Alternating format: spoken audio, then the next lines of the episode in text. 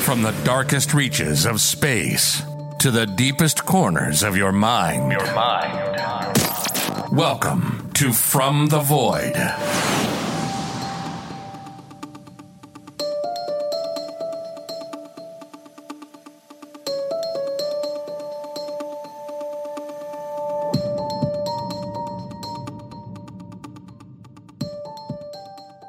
It's difficult to imagine a time when airport security wasn't what it is today. That pre 9 11 era where you could walk right up to the gate and wave goodbye to loved ones, or just give the person at the ticket counter any old name to put on your ticket. But this was the case back in 1971 when a mysterious man going by the name Dan Cooper approached the counter of Northwest Orient Airlines in Portland, Oregon, and using cash, purchased a one way ticket to Seattle, Washington. This would set off a chain of events that would result in the only unsolved case of air piracy in U.S. history. The mysterious man that went by the alias of Dan Cooper would disappear into the night, along with $200,000 in ransom money, never to be seen again. This week, I welcome my guest, author and researcher, Tom Sullivan, to talk about his book, Escape at 10,000 Feet D.B. Cooper and the Missing Money. Welcome to From the Void.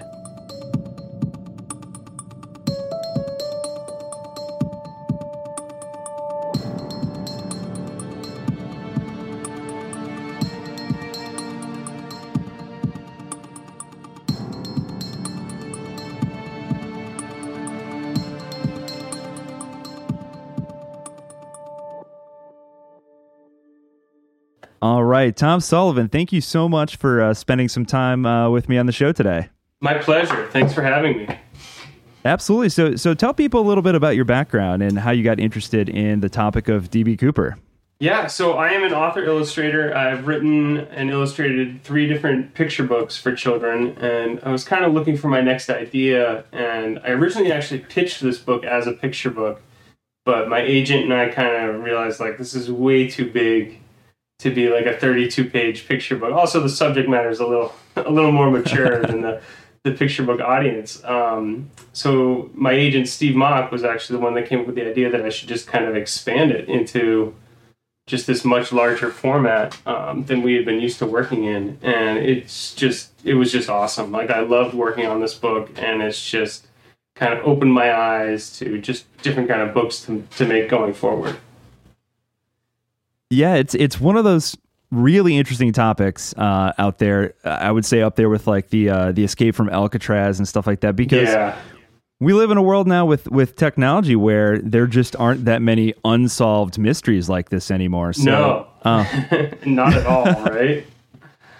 Yeah, so so tell people a little bit. Um, set set the background first of all, because one of the interesting aspects of this uh, case, this mystery, is the fact that there's no way anyone could pull this off now, based on current airport protocol. So, when when did this take place, and kind of what were the airport protocols at that point that allowed this this guy to get? Yeah, this- so this 1971, it, it's pretty much like if you walked into an airport, you could bring and do just about anything you wanted. Um, there was no metal detectors, no real passenger screenings. You didn't need an ID to buy a ticket. Uh, this guy bought his ticket with twenty dollars cash, um, so just untraceable. Um, you could give them any name you wanted. He chose Dan Cooper. Who knows why?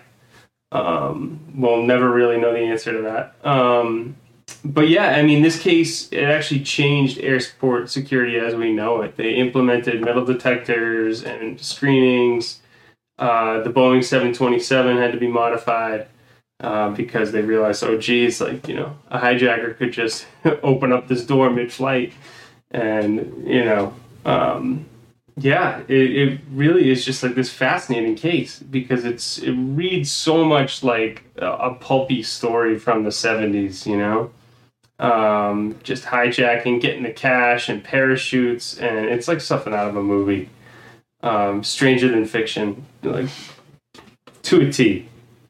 yeah, yeah. So talk about where. So what airport did he did he board this flight, and where was he going? So he went into the Portland International Airport, Portland, Oregon, and he was headed to Seattle, Washington, which sounds like I, I've never flown that route, but it sounds like it's a commuter route. You know, like a thirty-minute flight. Um, just there and back, and something like around here, Boston to New York. People fly Boston to New York all the time, and it's like you you kind of blink through it.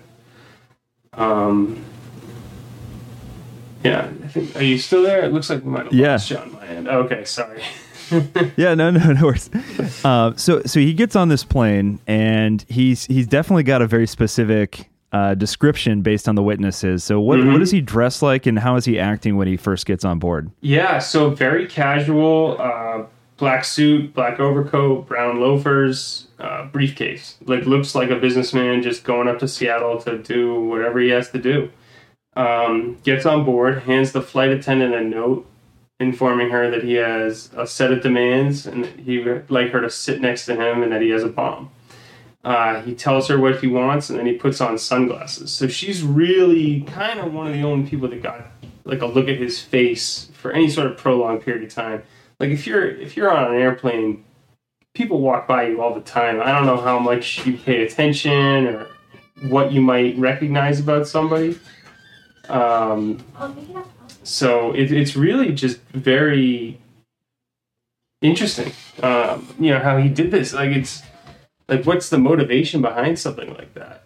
Because it's such a daring and ballsy move to jump out of an airplane with two hundred thousand dollars worth of cash and hope that you're just going to land and go back about your day. You know. Yeah, and it's not as if he's jumping out of you know like the typical airplane that we see when people are are doing skydives. he's jumping out of a commercial no. aircraft. Yeah, commercial aircraft going at you know pretty high speeds, ten thousand feet, um, which I guess is mm, I don't know too much about actual skydiving. I've never done it, but um, you know typically a commercial flight is at thirty thousand feet, so that would have been a pretty insane jump. Uh, but ten thousand feet sounds like it's more manageable. I guess I don't know. Yeah. So what's so he he gives this uh, note over and says you know he's got a I think he says he has a bomb right and Yep. and that he has this list of demands so uh, he he so he demands two things right he de- demands uh, as you said two hundred thousand dollars in cash which is like somewhere in the in the range of I think one point two or one point three million today yeah. based off of inflation and he demands parachutes but he demands four parachutes like Yep. what what what's the motivation behind that like he's one guy right Yeah. you should only need one parachute so what's So I what was- guess in your research yeah what he was thinking there. So two front, two back. Um, a front parachute sounds like it's a reserve chute, like uh, you would use it in an emergency, and the back parachute's the big backpack. Um, so yeah, why four? In case maybe that he thought they were tampered with and he was going to inspect them, or if he knew that he just wanted to utilize some of the nylon cord from one of them. Um, or it could have just been as simple as um, you know like making sure that they're paying attention and listening to him and and following his demands kind of like uh, you know there's this story back in the day i think it was led zeppelin or something on one of their riders had the the no brown m&ms and it wasn't that they Yeah. cared about brown m&ms it was like if they put this small detail on their tour rider and they go to the arena and they have no brown m&ms then I'm sure all the electrical and the lighting and the, the sound equipment is working as well. So it's just kind of like a little trick to make sure people are paying attention. yeah interesting the other the other weird uh, or kind of fascinating thing about his demand for parachutes is that initially I believe they offer him kind of military grade parachutes and he's like no I want Yeah. So he thought Yeah. that was probably tampered with, I think. Um, and then requested them from the nearby skydiving school. interesting But there, you know, there's a lot of uh, there's some gray areas with those parachutes. Like, why did he choose those particular parachutes? If he was experienced, um, you know, I read somewhere that so one of the reserve chutes had a big X on it, and that meant that it was just like a uh, a dummy, like it was there to show you what the chute looked like. And they kind of threw that in the pack of four, and he didn't know. Um, and then the back parachute, um, the MB eight eight, you weren't uh, you didn't have the ability to steer that chute. So if you jumped out of a an airplane, you know you see skydivers they're pulling on their two levers and the maneuvering, and I think with the NBA you're kind of just at the mercy of the wind. Um, but they would use that in ejections. So you know, other people say that the MV8 would have been the better parachute because 10,000 feet, it's dark eight, after you know after eight o'clock at night. Um, you just kind of let the wind take you, and that that'll be better than trying to steer your way towards. I mean, you're you're in the middle of nowhere where he jumped, so I don't even know what you would be steering yourself towards if you jumped there. yeah, and that's and that's something that's become problematic for people attempting to figure out if this guy actually survived the landing and where he landed because the search parameters like they just they really have a huge range. Oh yeah. You know, to search, right? And it's like a lot of just like they're like logging roads, but a lot of just kind of empty forests, you know? And um, you know, I know people have gone up there searching and someone found a chute a few years ago that was around the same era and it was like, oh no, that's just this missing skydiver that no one else found. You know, like so stuff just kind of is sitting out there waiting to be found. It's just a, a matter of going out there and actually locating it. Yeah, so so talk about that as that that you know part of the trip. So he gets he hijacks this plane. He he gives very specific directions and instructions to the pilots.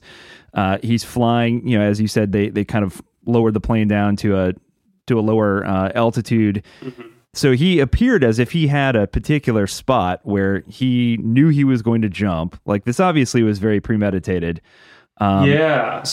Um, so where does he? Yeah, where does he jump? And and as you mentioned, the other part part of it was that kind of created some additional risk. Was this is at nighttime? This is in the in the dark. Oh yeah. night.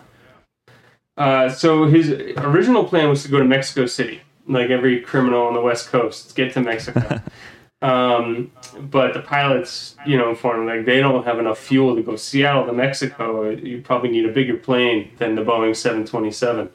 Um, so they come up with this compromise to land and refuel in Reno, and he probably figured the feds are going to be waiting in Reno. Uh, there's, you know, he already got out of Seattle unscathed. Like the likelihood of him landing and refueling in Reno without, who knows, SWAT team boarding the plane or anything like that was highly unlikely. I think he figured so. He just jumped. I think it was around 30 minutes after they left Seattle. He just kind of hopped out I, I don't know if it was calculated or if it was like, okay, I think I'm far enough away. Let's let's see what happens. And it there does seem to be some indication that he had some familiarity with with airplanes because he does. There's at one point it sounds like he gets into this kind of debate with with the hostage nego- negotiators or the airlines at the very least in terms of like because he he tells them I think he gives them instructions right to uh uh, to keep the the back of the airplane open, the back um, mm-hmm. the aft door or whatever, and and keep the staircase down so that he can jump. And they keep saying it's not safe, and he's like, "Yes, it is." Yeah. Um, so yeah, so he wanted to lower it. He wanted to have the flight attendant lower it like mid-flight, I think, and and they were like, "No way." Uh, she was afraid of get, getting sucked out of the plane, like you see in movies and stuff. Um, so they compromised and had it so that the, they lowered the door right before takeoff. So he took off with the door door open and the stairs down. Uh, and then the flight attendant, she got into the cockpit and then she never left. Um, so that whole time they leave Seattle, it's just him uh, in the body of the plane. Um, and, you know, we don't know what he was doing, what he was thinking, what uh, what else transcribed in that you know time period between takeoff and then the jump.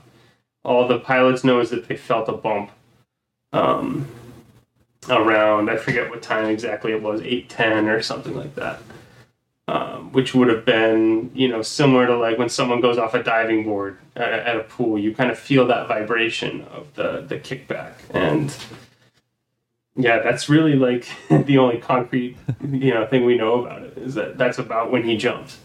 But what he did up until that point, did he throw the bomb out? Did he jump with the bomb? Uh, who knows? And that's really interesting too because because of the fact that the flight attendant didn't feel comfortable back there and the fact that she goes up into the cockpit as you said like no one's keeping an eye on what he's up to you know, is he messing with the parachutes back there, trying to set some as decoys? Like nobody really knows what he's up to, and Yeah. no one actually sees him jump. Right? Like the pilots have said they couldn't see because it's dark, but they couldn't Mhm. see a parachute open. They saw nothing. Yeah, no, and of course on an airplane there's no rear view, side view mirrors or anything like that. right? Uh, so you have no idea what's going to happen in the back of your plane. Um, but they did think that, uh, you know, they, they thoroughly searched the plane in case he did happen to try and fake it. Uh, you know, there was no way that he landed in Reno, like hiding under a seat and then kind of scampered out and, uh, or dressed like security guard or something like crazy and cockamamie like that. Um, no way. Like he definitely jumped off that plane. Wow. So he so he jumps. The, the the plane lands obviously they're they're reporting descriptions and as much detail as they can to law enforcement. At this point, where does law enforcement begin the search? Because obviously they're trying to go after this guy. They've they've uh, recorded all the serial numbers on the money that was Mhm. given to him and and taken all these precautions. So where do they begin the search at that point? I think they just start right out there in the woods. Like they kind of they look at a map. They don't have an exact flight path, but these pilots like they've been doing this, you know, pre-technology. This is 1971, so I would trust that they had like a, a decent idea of where they were. Um, this is a route that they have probably flown many times. Um, so they go based off this hand-drawn map and just kind of fan out. It's FBI, it's state, it's sheriff, it's local police, it's it's volunteers, it's like anybody that you know they can get their hands on. And there's also the um, possibility of a reward almost instantly. So I think they were giving away fifteen thousand dollars right away. It was like you know if you find this guy or the money. So and fifteen thousand dollars is, is a lot of money today. So fifteen thousand in nineteen seventy one is that's a nice chunk of change. Yeah. Yeah, and it's I think it's important to note too that the FBI was, you know, the law enforcement agency involved because this is a hijacking of a you know, of, a, Yeah. of an airplane. So this is a federal offense. Yep. Uh, I think they, they looped the FBI in right away just because, you know, back then too, hijacking was so commonplace that there was like, you know, probably there was a protocol to it. It was like, oh, okay, you know, we're being hijacked today, call the FBI. You know, it wasn't like this panic, I think. It was just so common for these criminals to hijack planes and try to get to Cuba around then. Um, so he actually says to the flight attendant, you know, don't worry, we're not going to Havana at one point. Um, Wow. yeah, just so casual, right? Like something Yeah. just out of a movie. That's so crazy. So, and he does leave some evidence behind. Uh, Yes. is my understanding. He leaves like his tie and and what else behind? Uh, so his he takes the tie off, clip-on tie, right? Like uh, how uncool is that? uh, clip-on tie, and then there were cigarette butts in the ashtray of the the plane, uh, which used to be right in the chair there, and uh, and then hairs, but they they're not conclusive if these human hairs are actually his or not. Um, like we said earlier, this was like a commuter flight, so the, these planes had quick turnaround times. Um, and then at in the evening, the night before Thanksgiving, like there's a lot of people coming and going off that airplane throughout the day. So it could be his hair, could be someone else's. That's why none of the DNA evidence has ever been conclusive. Um, they also found some fingertips that were, or fingerprints, not fingertips, uh, fingerprints that were left on his. Uh, he left his ticket on the plane too. And maybe this is wrong. I, I I swear I remember seeing this on a show at some point. But didn't he also order a drink or something while he was on the flight as well? First thing he did, yeah, as soon as he got on, he, he ordered a bourbon and soda, um, and then gave his demands. Like he, he had his demands written on a note and kind of handed it to the stewardess as she handed him his drink, That's insane. which so is so obviously, yeah. I mean, he seemed pretty calm, cool, and collected. Like he had, like he wasn't a first time criminal. And so, and we'll get to obviously like suspects and things like that. But obviously, in the in the uh, era before DNA testing and and things like that. Did they keep? Do you know? Did they keep any of this evidence behind? Did they keep the cigarette butts? Did they keep uh, the glass? Did they keep the tie? Oh, so they have the tie. Um, they do have that. Um, the cigarette butts, I think, were lost in uh, transport somewhere, or just kind of, you know, they were collected, and then maybe back then they didn't think they were that important. because they didn't, uh, they probably didn't have the foresight to think, oh, maybe there's, you know, remnants of saliva DNA and who knows. Um, but yeah, so I think today they have the tie. They have the parachute that he left on the plane because he cut one of the parachutes up for the for the cord. Um, and I think that might be about it. Um, like I, I think yeah, the hair samples and stuff like that have, have been lost. Oh, and they have the ticket. Of course, they have the ticket. Yeah. So what about the uh, the tie had something, some sort of particles or like there was something they discovered on the tie, right? Yeah. Like, what was that about? That's and have they made any headway with that at all? Um, not really. Y- You know, it's it's led to theories, of course. So yeah, they were like titanium fragments or something like that, some kind of rare metal um, were on the tie. So it led some people to believe that maybe he worked at Boeing, leading again to the theory about familiarity with the plane and jumping out of the plane, but maybe not actually having ever done it. Um, you know, like this was a guy that maybe he read and planned the heck out of this mission or heist, whatever you want to call it, but had never actually done anything like it. But was just so mentally prepared that he was, you know, ready to go through it. So one of the theories is maybe he's an executive or a foreman at the Boeing plant, and that's that could explain why these little particles of metal were in the tie. How he knew about the door, you know, like the regular passenger doesn't know the ins and outs of a plane. Like I, I don't know where the doors are on the last plane I was on, you know. Right. Um, But he had this immense familiarity with with the aircraft. Um, so he had definitely studied on it. Maybe he worked with aircraft. Uh, who knows? But yeah, one of the theories is that that came from some sort of a metal fabrication plant or something along those lines. So that I mean that seems like sort of a helpful clue or at least a place for law enforcement to start. And then Yeah. I know there were also some theories about potentially maybe a military background. So what were some of the initial leads that the FBI followed? Yeah, definitely. So the Boeing 727 was used in, Vietnam, um, which was a, you know the height of the Vietnam War was right around this time too. So uh, they were looking at vets and people that had used it, and, and some of their suspects. Um, one in particular, uh, what was I forget his first name. His last name was Christiansen, Kevin or Ken or something like that. Christiansen, and he was a flight attendant for Northwest Airlines out of Minneapolis. Um, and a baggage handler or something like that. So in Vietnam, he had worked on the 727s, kind of throwing packages out the back of the plane with the stairs down while it was flying. Um, and he, he's a very compelling suspect, but there's a lot of evidence against him too. You know, um, no way to place him in the Pacific Northwest at the time of the incident. Um, I think one of the big factors was he had two hundred thousand dollars in his bank account when he died, but they found out that he had just made investments and saved and and the money all came from legitimate sources. It, it wasn't this stolen mark money. Yeah. Yeah, and one of the things too that's interesting is that to their knowledge none of this money uh, that was stolen was ever actually spent, right? So it Yeah. kind of l- kind of leans towards the idea that maybe either he knew he couldn't spend it and, and survived or just did not survive you know, Yeah, the landing. yeah. I mean, you, yeah, you would think that if he was, you know, prepared enough to pull this off, that he would have used the money for something. he wouldn't have just done Yeah. it, buried it, and called it a day, just to, you know, commit this crime to see if he could do it. That- seems like too outlandish for me. Um, I think, Yeah, I, absolutely. you wouldn't just do this for fun, you know, right before Thanksgiving. Exactly.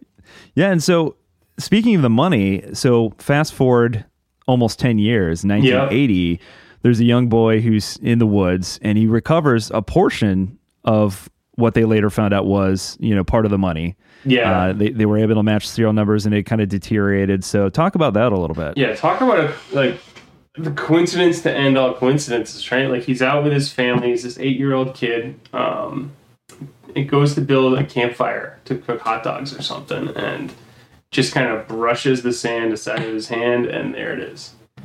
Like he didn't really dig for it. It's not like he, you know, was out there looking for it. Like just through pure happenstance, like found fifty eight hundred dollars sitting in the sand. As an eight year old kid, it's like uh, you know something out of a Spielberg movie. Like you found this pirate's treasure or whatever. yeah. It's crazy. Um, so yeah, so they find the money at, at Tena Bar, which is this location off the Columbia River, and they go and they dig and they search for more, and, and of course they come up empty. So it's we have these fifty eight hundred dollars that they found, but the rest of it is just vanished, gone. Um, could be sitting out there. I mean, if it if it's still out there in the woods, it's long deteriorated by now, because we saw how you know, some of those bills were more than half gone, and this had only been whatever eight or nine years um, in between the hijacking and the and the find. So now tack on, we're we're approaching like fifty years now. Like that that money would have been turned back into dirt, I think, by now. yeah, yeah. So what what are some of the theories around the money that was located though? Because it is kind of interesting that they found a portion of it and one would think that you know if they if they search the surrounding area that you know eventually they would recover the rest of it if it's if it's indeed there. You so what are think, some of the theories yeah. they had? um, well, so the two, uh, one is that the money landed in the in the Columbia River, and that during this dredging operation, it somehow wound up tossed back up on shore. But that has kind of been debunked by the fact that you know, if it had been there pre-dredging, it would have been several feet underground, and if it happened during the dredging, like there's very slim chance that paper money would survive the dredging process. Like in, when you dredge a riverbed, it, you use this cutter that cuts up the soil, and then it sucks it up through a tube, and then it goes through an impeller and goes back out through a discharge. So a wad of paper money that's soaking wet would probably just it'd be like you know putting something in a blender. You're just blasting this to smithereens. Um, and then, you know, one of the curious ones, Duane Weber, one of the suspects, had been spotted out in Tena Bar. So that's, you know, definitely an angle that I think investigators looked at, and they came up empty, but super strange that this guy, who happens to be a suspect, happened to be in this location around that time. Um, and yeah, was he just messing with people, thinking, you know, maybe somebody will find this someday? And did he bury the other stuff if he was in fact uh, the culprit? You know, who, who knows? Um, the inclusive DNA evidence doesn't uh, line up with him, but again, it's it's inconclusive, so it could be there. It's certainly like a super compelling angle to this case. Yeah, so so talk about that a little bit. So we've got so based on the evidence that we do have, we've got eyewitness descriptions, we've got this infamous sketch mm-hmm. uh, of the suspect, we've got you know potential fingerprints, we've got the tie, beyond that, we really there's not a whole lot else beyond that, and so we've it's almost become it's taken on this kind of mythological uh, story now, and oh, so yeah. who are so, who are some of the suspects? Because over the past 50 years, there's certainly been a number of alleged deathbed confessions yeah. and family members and friends pointing fingers. So, who are, in your opinion, who are some of the best, you know, 50 years later, who are still some of the best suspects for this? Um, you know, Weber is definitely compelling because of that whole Tena Bar visit. Um, I think my personal favorite, who it probably was not him because he was, excuse me, so much more successful, was Richard McCoy. Um, so McCoy pulled this stunt off like a year or six months or whatever after Cooper got 500 grand and got away with it. And he was an experienced Green Beret in Vietnam. He had packed his own uh, parachute suit and he got a helmet. He hijacked a plane with a, like a fake grenade and a gun and just way more precise, you know. And, and he actually got the money, jumped out, and they found him two days later. Um, but he doesn't line up because he was only like 26. So you're not going to confuse a 26 year old with somebody in their mid 40s. Uh, right. Unless that 26 year old has done some hard living, but it's it's pretty unlikely. Um, and then it's interesting that there are two sketches, and these two sketches are pretty different. Um, and that goes back to you know when you're a kid playing the telephone game you know, 10 people witness one event, 10 people have 10 different stories about that event. Um, and how do you know which one's correct, what to follow? And that's what's been so tricky for law enforcement, I think, with this case is that, you know, based off just I, I don't know exactly where they came up with the sketch. Was that based off the flight attendant's description or passenger on the plane's description, etc.? Who did it? Was it Seattle police? Was it FBI? I'm not positive. There's not like a whole lot of information about that, but they are pretty different. And some people do fit the description when you look at these photos of these suspects. Some people look like dead ringers for that that composite sketch, and other people don't look like it at all. Um, and you really can't trust those things, I guess. You know.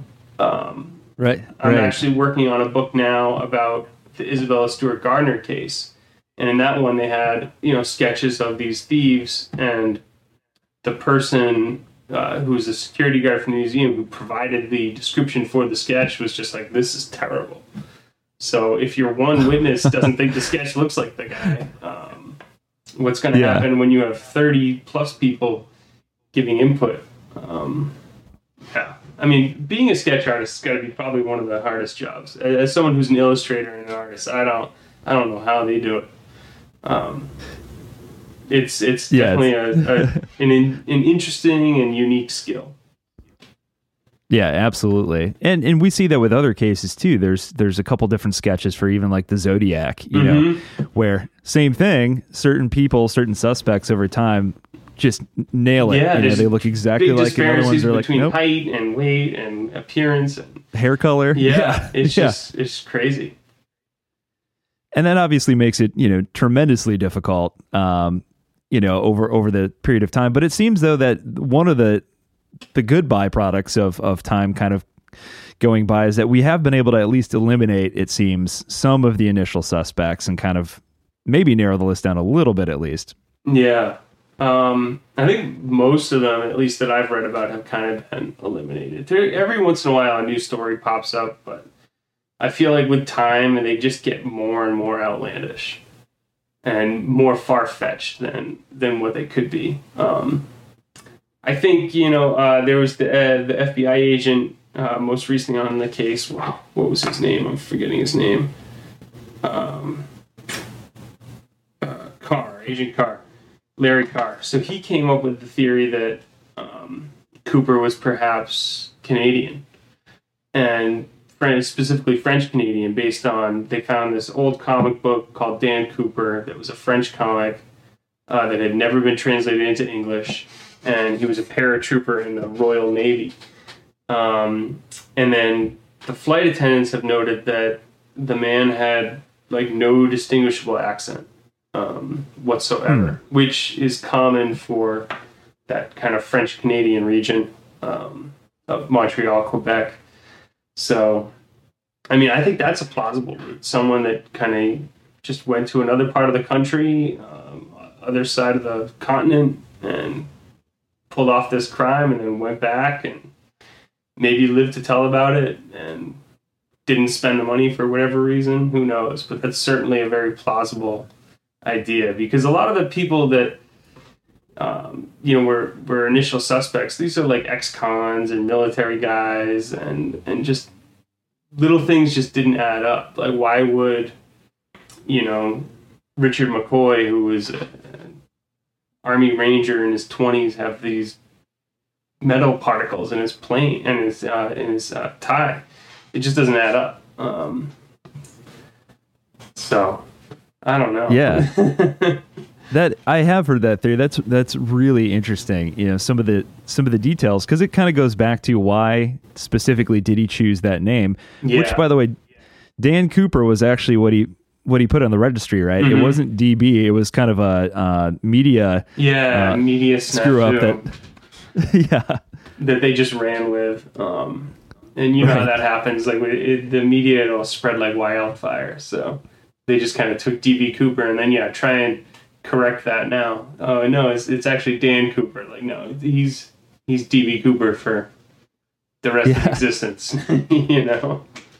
That's kind of a big detail, though, right? Like if you're trying to investigate and solve this mystery, it's like you know, if it's actually Dan Cooper, then that's kind of the lead we should be following. Like, why? What's the is there a significance behind why he chose that particular alias?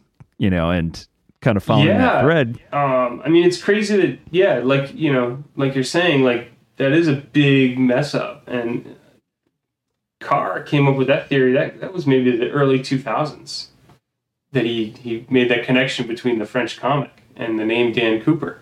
Like they weren't looking into that in 1971, 72, which I don't know. Maybe it could have led to something back then. Um, but now all, all those kind of leads are dried up.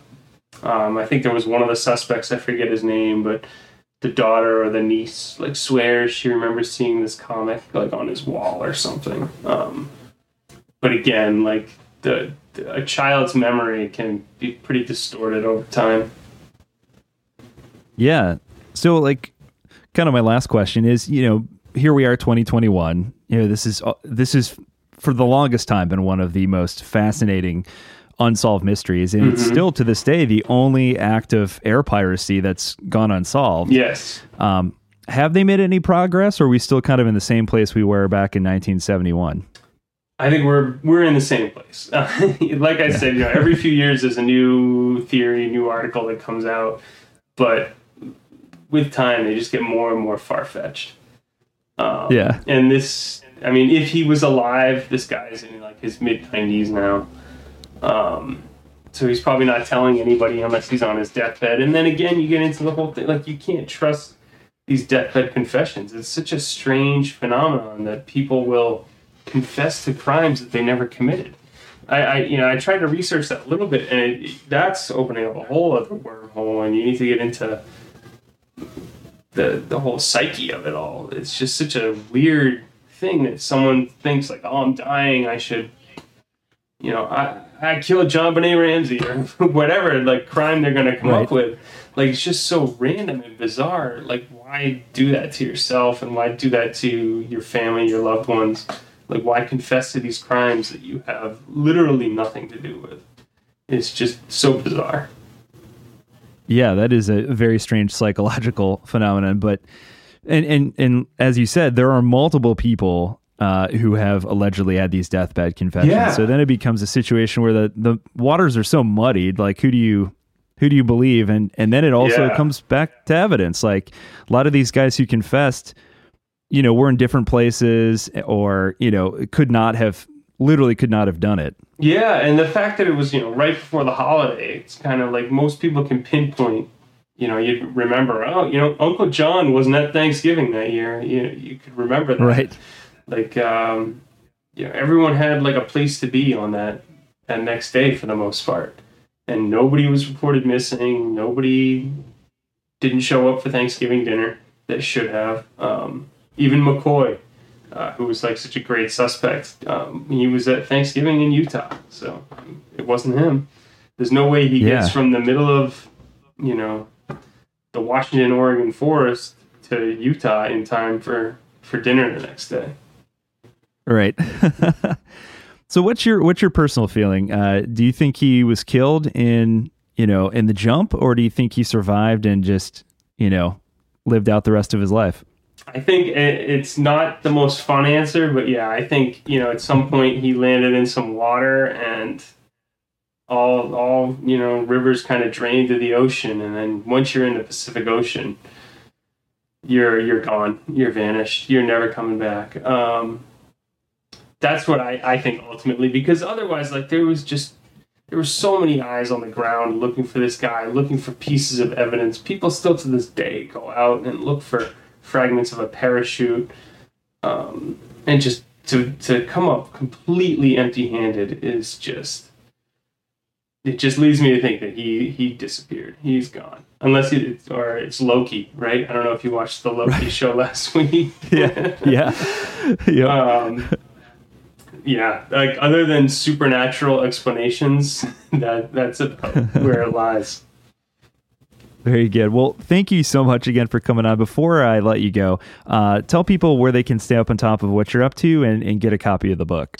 Yeah, so Escape at 10,000 Feet, and it's the first installment in an Unsolved Case Files series, uh, which is available pretty much wherever books are sold. Um, we're going into a couple international markets soon. I think there's going to be a French translation and a Swedish translation, which is pretty cool.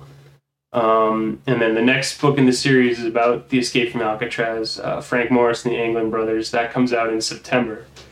Um, and then the third one about the Isabella Stewart Gardner Museum comes out uh, sometime in 2022. I'm not sure when.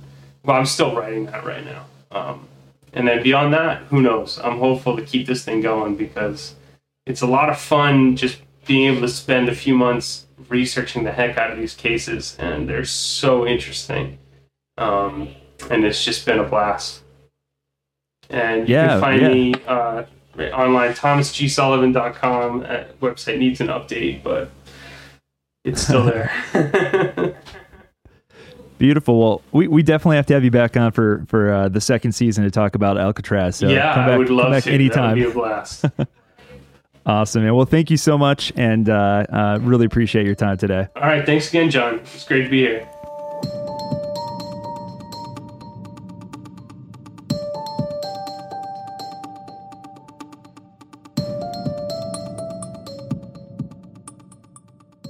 Just who was D.B. Cooper? Will we ever know the true identity of the man who 50 years later remains one of the greatest unsolved mysteries of all time? Did he survive the jump and live out the rest of his days as a free man, only to take the secret to his grave? Or did he perish in the jump, his body washed away, concealing the true fate of one of the most confounding crimes of modern times? Perhaps one day additional evidence will emerge, or science will provide an avenue to help crack the case. Only time will tell. I'll be back next week with a brand new mystery, and as always, thanks for listening to From the Void.